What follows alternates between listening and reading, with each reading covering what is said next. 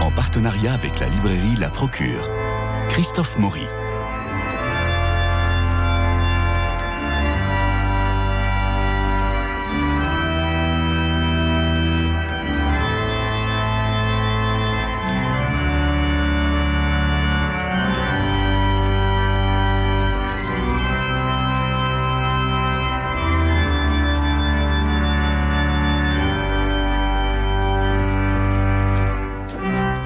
Les moins jeunes d'entre nous se souviennent de l'émission passionnante d'Alain Decaux sur le Saint-Suaire de Turin. L'historien parlait face caméra avec une conviction qui emportait l'adhésion. Le Saint-Suaire de Turin est une énigme, mais Decaux concluait qu'il y avait 99,99% de chances qu'il ait bien enveloppé le corps de Jésus-Christ. Et puis patatras le Vatican autorise qu'il soit établi la datation du tissu vénéré par la technique du carbone 14. Je dis bien patatras parce que l'expérience révèle que le linge daterait du Moyen Âge entre 1260 et 1390. Nous sommes en 1989. Toutefois, Jean-Paul II assurait que ce linge représentait l'expression de la passion et de la résurrection du Christ. Le fondement de la foi finalement. On aurait pu classer l'affaire comme on a vu les images et cartes postales de ce beau visage christique disparaître peu à peu des rayons de souvenirs religieux. Et puis voilà, que Jean-Christian Petit-Fils publie son étude enquête. Alors c'est un auteur que je suis fidèlement pour sa rigueur et ce style fluide qui rend intelligent avec lui. On apprend tout sans se prendre la tête et sa rigueur est implacable, sans doute forcée par la nécessité de rappeler aux universitaires qu'ils devraient sortir de leur camp à soi. Jean-Christian Petit-Fils est connu et reconnu pour ses biographies, une trentaine de personnages de l'Ancien Régime. Et puis il y a eu la biographie de Jésus, puis le dictionnaire amoureux de Jésus chez Plomb. Et juste après un Marie-Antoinette et un Henri IV, proposer cette étude enquête définitive sur le Saint-Suaire. Alors là, vous reprenez tout depuis le début, le livre est passionnant, Jean-François Rode l'a lu avec gourmandise et a pas mal de questions à vous poser, mais d'abord, pourquoi vous êtes-vous attelé à ce sujet? Vous avez du neuf, Jean-Christian Petit-Fils? Alors... Euh, Parce que moi j'ai oublié l'affaire hein, depuis Moi ça fait, ça fait 44 ans que je m'occupe de, de ce mystère. Il faut bien préciser une chose, c'est que c'est pas une question de foi. C'est très important. Mmh. Ça touche évidemment à, à, la religion, mais c'est une énigme d'histoire, d'archéologie, une énigme scientifique aussi, bien sûr. Beaucoup de scientifiques et de, très haut niveau se sont occupés euh, du mystère du, linceul. Et il faut le traiter euh, comme cela, et non pas euh, en fonction d'options religieuses ou non. Alors, votre ouvrage est très clair. On a trois parties. que dit l'histoire? On, va y venir. Que dit la science? Et puis, témoin de la passion et de la résurrection. Et là, vous reprenez les mots de Jean-Paul II. Et là, vous, là, vous exprimez votre foi. Mais, mais dans les deux premières parties... J'exprime mes convictions. Voilà. voilà. Plus que... Enfin, ma foi, bien sûr, parce que je suis croyant, mais ce n'est pas une affaire de foi. Alors, on reprend tout depuis le début, si vous le voulez bien. Bon, d'abord, très rapidement, qu'est-ce que le sphère Parce qu'il y a deux parties. Euh, il y a une partie qui est roulée ou euh, rangée, euh, disent les, évangélistes. ils descendent dans le, dans, dans, le caveau, ils virent et ils crurent, Pierre et Jean. Et puis alors, donc, il y a deux éléments. Oui. Alors, euh, on est donc le 5 avril de, l'an 33. Euh, Jésus a été crucifié le 3 avril de l'an 33. On le sait par les calculs euh, astronomiques de, la date de Pâques de cette époque. Pierre et Jean vont au tombeau avertis par les saintes femmes, et en particulier Marie-Madeleine. ils ont enlevé le, corps du Seigneur. Le corps a disparu. Et Jean se précipite, court, probablement est-il plus jeune que, que Pierre. Il arrive au tombeau, il laisse passer euh, Pierre. Alors bon, bien sûr, il y aura, on va expliquer que ultérieurement, c'est la prééminence. Le côté hiérarchique. J'imagine que c'était pas ça. Euh, moi, j'ai ma propre explication, mais enfin, je, ne vais pas m'étendre là-dessus. Mais euh, Pierre, Pierre est, étonné, voit les linges affaissés, et Jean va dire, le, disciple bien-aimé, c'est-à-dire mmh. lui-même, il vit et il crut.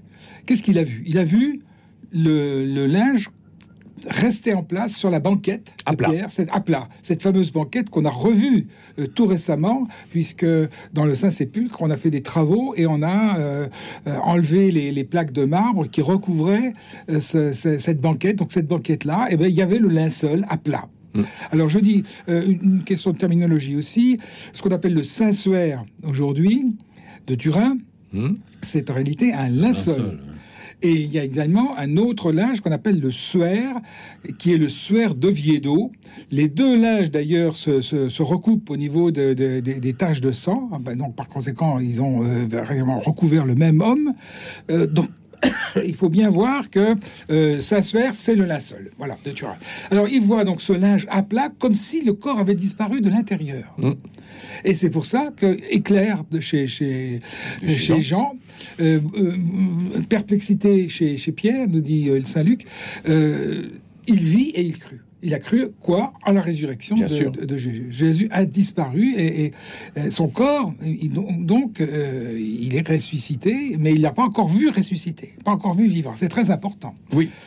Alors, donc il vient. et le suaire. Alors, alors qui, alors qui emporte le suaire Alors, le, qui a l'idée d'emporter le linge Donc il y a d'un côté ce, ce, linceul, et puis de l'autre, nous dit Jean, le suaire qui avait été enroulé sur euh, le, visage. visage, enroulé et laissé à part à l'endroit où il était resté.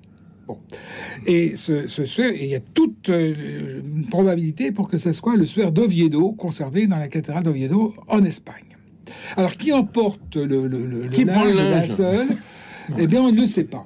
Nous n'avons pas de certitude. Alors, on dit que c'est Marie, on dit que c'est euh, le serviteur du grand prêtre, d'après un apocryphe.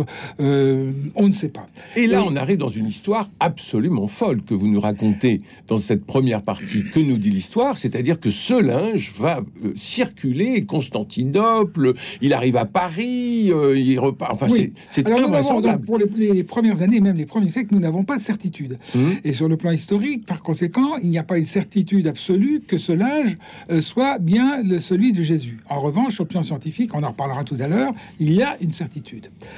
Euh, il apparaît euh, probablement en l'an 387-388 dans une ville qui s'appelle Édesse, qu'on appelle aujourd'hui Urfa en, Turquie, et on commence à le vénérer donc au début du 5e siècle. Euh, Daniel de, Galache vient, vient vénérer au milieu d'autres pèlerins. On, regarde cette image qui n'est pas faite de main d'homme, euh, qui, est donc euh, étonnante. Et ce qui est assez singulier, c'est qu'à partir de ce moment-là, à partir du 5e siècle, très précisément, fin du 4e, début du 5e, l'iconographie euh, de Jésus, qui représente Jésus, qui nous ah représente un verbe euh, en Apollon, en, selon un dieu romain euh, jeune, beau, ou en, bon pasteur, en bon pasteur, portant la brebis, mais sans barbe. Eh bien, toute cette iconographie va se caler sur les représentations de l'homme du linceul, c'est-à-dire la barbe bifide, qui provient d'un arrachement euh, de, et les sévices que, des euh, subis par Jésus, euh, probablement chez les grands prêtres ou chez, mmh. chez, chez, Pilate. différentes caractéristiques, un carré entre les, les, sourcils, un œil une, une, tuméfié, etc. Oui, vous le montrez très bien dans votre livre, et puis il y a même des, photos. Il, y a des, correspondances parfaites entre certaines monnaies, la monnaie de Justinien II, par exemple, au 7e siècle, c'est parfait. certaines il y a une quinzaine de signes qu'on appelle les signes de Vignon, le professeur Vignon, euh, donc au début du XXe siècle, qui a dit voilà, il y a, des caractéristiques de cette iconographie qui se retrouvent parfaitement sur le linceul. Alors la question c'est de savoir euh, qui, qui, a produit euh, l'un ou l'autre? Est-ce que c'est le linceul qui a copié ah, C'est la poule et Voilà, Jean-François Exactement, exactement. Ben, c'est très impressionnant votre première partie, l'enquête historique, parce que il y a énormément en fait de, de linge qui apparaissent à différents moments, et à chaque fois vous faites le euh, vous, essayez de voir si euh, ce, qu'il en est, euh, qu'est-ce qu'on peut dire de ça. C'est une enquête vraiment très fouillée, extraordinaire. Tout à fait. C'est pour ça que précise. L'authenticité du linceul, à laquelle je crois profondément, n'est pas une question de foi, puisqu'il y a eu des, pèlerinages autour du, du linceul de Compiègne, Saint-Suaire de Compiègne, du Saint-Suaire de Cadouin. Alors, c'est tout de même assez cocasse cette histoire du, du, du Suaire de Cadouin, puisque c'est une abbaye dans le Périgord. Et il y a eu des foules entières, il y a eu des indulgences accordé par la papauté à ce suaire de Cadouin. Euh, et en 1934, on a fait un examen très sérieux et on s'est aperçu que c'était un étendard fatimide du XIe siècle avec des inscriptions en écriture koufique à la gloire de l'émir Al-Moustali. Donc, on l'a retiré évidemment aussitôt euh, de la vénération des, chrétiens. Mais il y a encore aujourd'hui dans la région euh, des gens qui disent mais si on pouvait remettre la vénération de, de Alors en 1247, un lot de 22 reliques arrive en France. Par, alors 22 reliques. Parmi elles figuraient les langes de l'enfant Jésus, du lait de la Vierge, le linge du lavement des pieds, le roseau remis à Jésus flagellé en guise de sceptre dérisoire, l'éponge que lui avait tendue sur la croix un soldat romain, un morceau de la lance qui avait percé son flanc. Enfin, ces linges funèbres, je vous cite Jean-Christian Petit-Fils. Et puis, il y a le Sanctam Toelam. Oui, qui fait partie de ces 22. Alors voilà, donc il y a eu en fait plusieurs euh, transferts de, Byzance, de Constantinople. Euh, Baudouin II de Courtenay, l'empereur latin de Constantinople, à court d'argent, va d'abord céder la Sainte Couronne à Saint-Louis. Et puis, c'est en 1239, en 1241, deuxième voyage euh, avec un certain nombre de reliques, dont la, Sainte Toile, euh, Toilam, qui, est, euh, qui arrive dans un, dans un coffret. À l'intérieur de ce coffret, il y a deux objets un objet plus petit euh, qui correspond à ce qu'on appelle le mandilion, qui est un dessin euh, très bien fait sans doute, mais qui a disparu aujourd'hui, représentant le visage du Christ et qu'on vénérait beaucoup à Édesse. On ne vénérait pas le linge, on, l'avait, on le, le, montrait pas. Pourquoi? Parce qu'il y avait du sang, parce que euh, c'était un linge probablement considéré comme impur. On Alors, groupe sanguin abbé alors le groupe sanguin, ça c'est les expériences euh, ultérieures. On va revenir sur la science, oui. Sur la science, oui, correspondant d'ailleurs au, au sueur d'Oviedo et à la tunique d'Argenteuil. Il faut en parler 4 aussi. 4% de la, population mondiale c'est quand même euh, le, croisement de ce, groupe sanguin avec les trois linges est tout à fait étonnant. Donc, il arrive à, Paris, venant de, Constantinople, et là, il est conservé pendant un siècle à peu près dans le trésor de la Sainte-Chapelle. Mmh. Et puis, en 1347... Alors, vous déplorez la Révolution française qui va foutre en l'air complètement... la Révolution française, voilà. C'est très triste, parce que quand vous écrivez en disant, bah, on ne voit plus que la place où, où était le, le, reliquaire qui, a été, qui a été fondu. Et alors, c'est votre tristesse dans le livre. Ce qui est extraordinaire, c'est que à chaque euh, tragédie de l'histoire, mmh. euh, eh bien, le linceul échappe échappe à des incendies, deux incendies. L'incendie de Turin. L'incendie de, de, de, Chambéry. De Chambéry 1532. Euh, le, reliquaire fond, il y a des gouttes de, plomb qui tombent, qui, tombent qui abîment en partie, mais seulement sur le côté. Le linge, on le voit encore avec des, traces. il y a des traces aujourd'hui. Euh, et puis, en, 1997, euh, Mario Trematore, un, pompier extraordinaire, poussé, dira-t-il, par l'Esprit Saint, a, pris une masse et a tapé et euh, une voix lui disait tape là, tape là à côté pour casser le, et sauver euh, parce que la, cathédrale de Turin était en feu. Et c'est comme ça que le, linge a été pris. Et, ce pompier aurait dit ça aurait été un tableau de Giotto ou Michel-Ange j'aurais laissé. mais là j'ai voulu le sauver. C'est un épisode incroyable. voilà. Donc pour revenir à la, à la Sainte-Chapelle eh bien ce linge va échapper à la destruction de, tout le trésor en dehors de la couronne d'épines qui en effet elle-même a échappé. Mais tout, tout, le, tout le reste ce, ce grand trésor reconstitué par Saint-Louis disparaît sous la Révolution. Et le linceul, lui, a été donné en 1347, la cinq toiles, à Geoffroy de Charny, euh, porte-étendard de, de l'armée royale, en récompense de, de, ses bons travaux. Et à ce moment-là, Philippe VI de Valois, lui, considère que le, le linge authentique, c'est celui de Cadouin. Donc, il considère que bon, c'est un linge, il va, lui donner, il va lui donner un cheveu de la Vierge. Et puis, c'est avec ces éléments-là que euh, Geoffroy de Charny va construire une petite église en bois, parce qu'il n'a pas beaucoup d'argent. On est dans une période extrêmement difficile en, milieu du Moyen-Âge.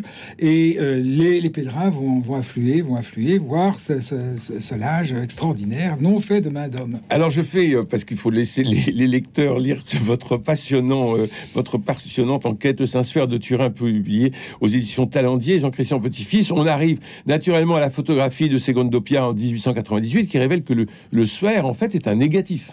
Oui, voilà. Alors, Segondopia a euh, obtenu l'autorisation de photographier le linceul à l'occasion d'une ostension.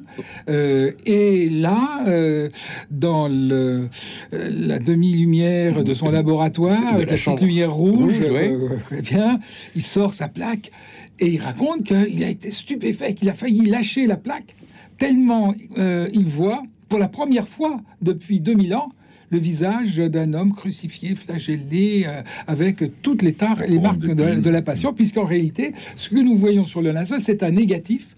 Le, les, taches blanches sont, sont, noires, sont sombres, et les taches sombres sont, sont blanches. Donc, ce qui est inverse, c'est une inversion. Et du coup, négatif sur négatif, ça donne un positif.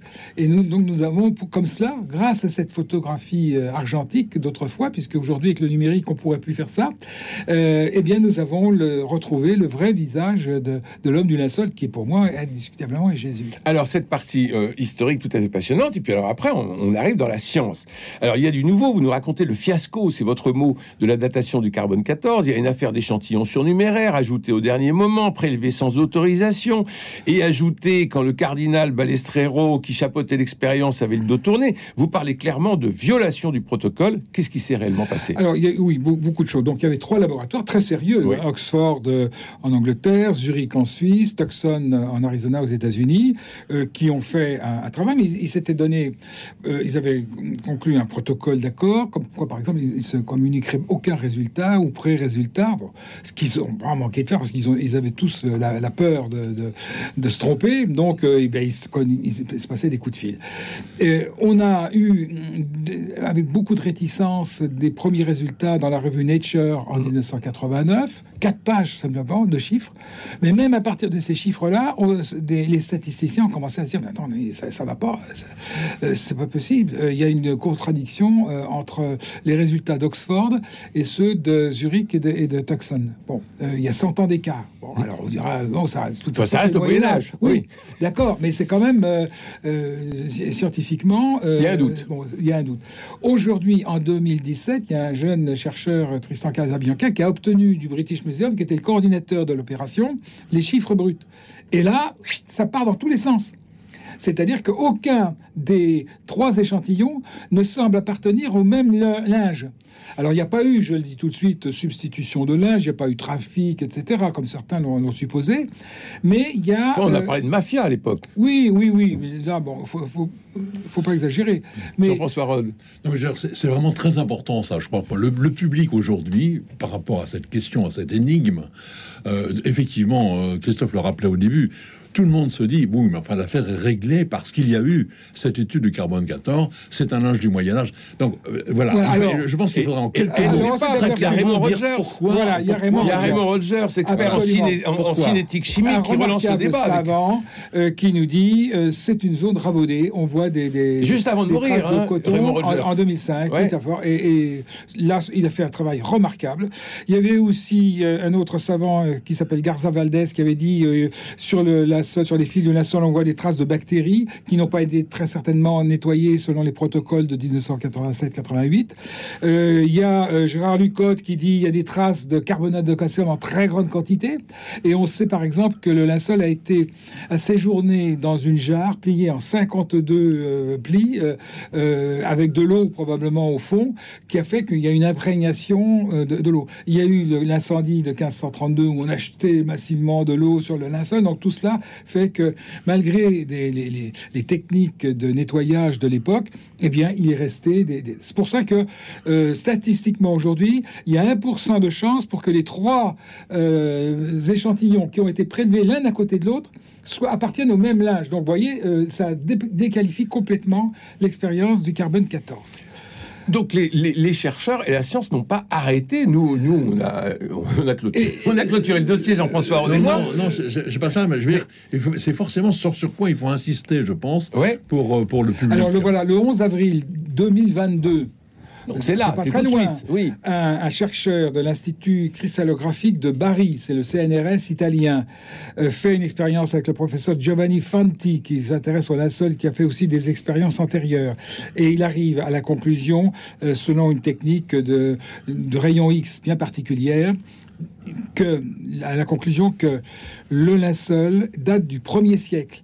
Ils le comparent, ils, ont, ils, ont, ils ont pris un certain nombre d'échantillons de, euh, comparaison, et l'un, euh, l'un de ces échantillons correspond parfaitement à celui de, du linceul. C'est un échantillon d'un linge trouvé dans la citadelle de Masada, laquelle citadelle de Masada a été le haut, lieu de la résistance juive, euh, qui a été détruite en 73 de notre ère. Donc ce linge date du 1er siècle. Conclusion, ben, c'est un linge du 1er siècle. Mais il y a quantité d'arguments dans tout qui vont dans, toujours dans le même sens. Alors hein. on, retrouve des traces de fleurs, de fruits, 27 des 28 fleurs poussaient dans l'environnement immédiat de Jérusalem. oui, des pollens, oui. Et alors, on arrive dans cette troisième partie, témoin de la passion de la résurrection, le Saint-Suaire se lit on lit, on décrypte le Saint-Suaire, et vous le lisez au regard des évangiles, et vous terminez votre livre par le récit saisissant de la passion, de la crucifixion. Moi, j'ai été frappé par la descente de croix que vous, que vous décrivez, par l'ensevelissement. Pas moins de 35 kilos de myrrhe et d'aloès. Je ne sais pas si vous imaginez, c'est, enfin, c'est ce que, c'est, ce que vous écrivez. C'est-à-dire qu'on n'enterre pas n'importe qui. Non, alors voilà, c'est ça. Moi, je crois qu'il y a deux conclusions à tirer d'une seule. Premièrement, d'abord, la souffrance extraordinaire subie par, par Jésus bah, tous les crucifiés, bien sûr, vous me oui, direz. Oui, mais, il y a eu la flagellation avant. Il y a eu la flagellation, mais il reste que de les toute autres, façon... les autres, ils n'étaient pas flagellés. Hein. Jésus a donné un sens à la souffrance et à, sa, propre mort. Mais euh, on a tendance, nous chrétiens, on voit un crucifix, on voit un homme sur le crucifix, on dit bon, voilà, c'est un signe, c'est le signe de la croix, c'est il est mort pour nos péchés. Mais nous, nous ne voyons pas l'atrocité de ce, supplice. Et le, la seule nous le montre. Le professeur Bardet euh, l'a montré dans les années 30, euh, après une étude médico-légale très fouillée.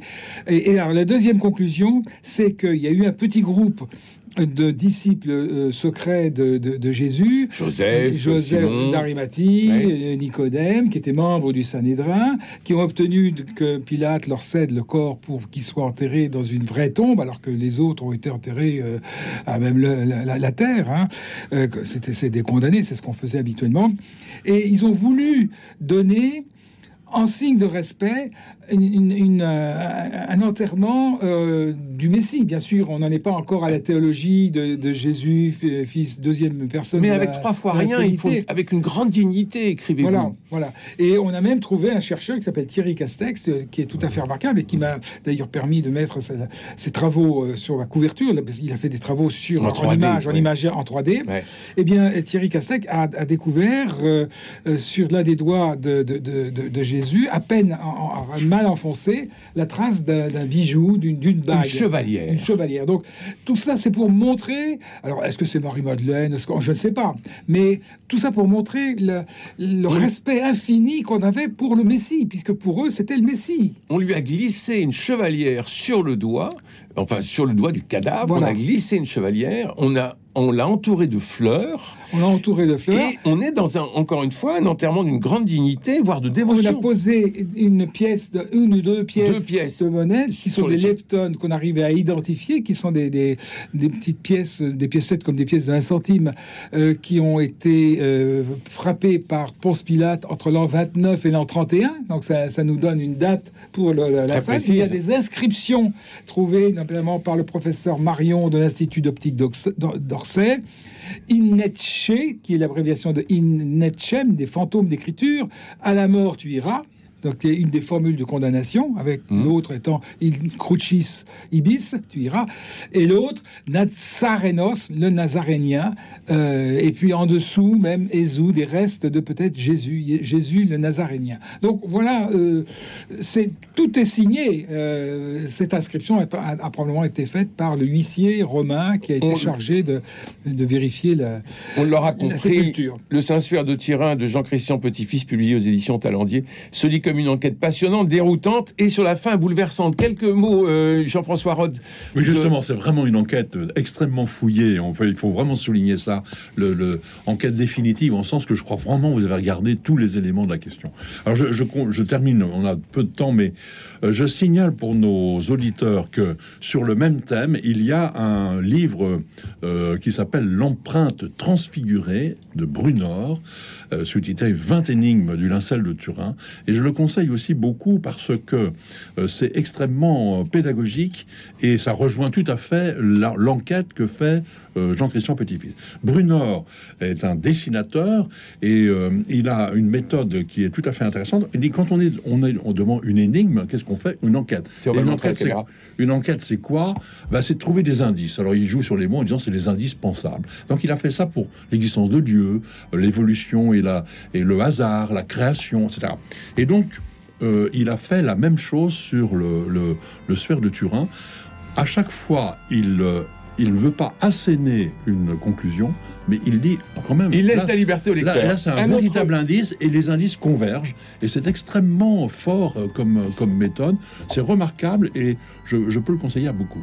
Parfait, le générique est envoyé. Vite, vite un autre. Euh, Alors, on, en, on en parlera une autre fois, mais Les Grandes Hérésies, euh, l'Église dans la tourmente, je signale ce livre de Hilaire Belloc. Qui est passé un peu inaperçu et qui pour autant est passionnant. Et surtout, pour le, pour le qualifier d'un mot, c'est un grand ami de Chesterton. Et ah ben voilà. ceux qui connaissent Chesterton, je, leur conseille vraiment beaucoup de lire cette, cette vision de l'histoire Hilaire Belloc. Merci Jean-François Raud. Il me reste à remercier Jean-Paul Derine pour la réalisation, Philippe Malpeuch pour le générique, François Dieudonné pour l'organisation des studios, et puis euh, vous, euh, Jean-Christian Petit-Fils, le suaire, le Saint-Suaire de Turin, témoin de la Passion de Jésus-Christ, c'est chez Talandier. Eh ben vous n'avez pas besoin de prendre tous les autres ouvrages. Si celui-là il est remarquable, mais on n'a pas besoin de prendre tous les autres ouvrages. Votre conclusion est définitive, et c'est bien notre Seigneur Jésus-Christ qui nous se révèle sur cela. Je vous souhaite une très bonne fin de journée et je vous dis à demain pour le théâtre.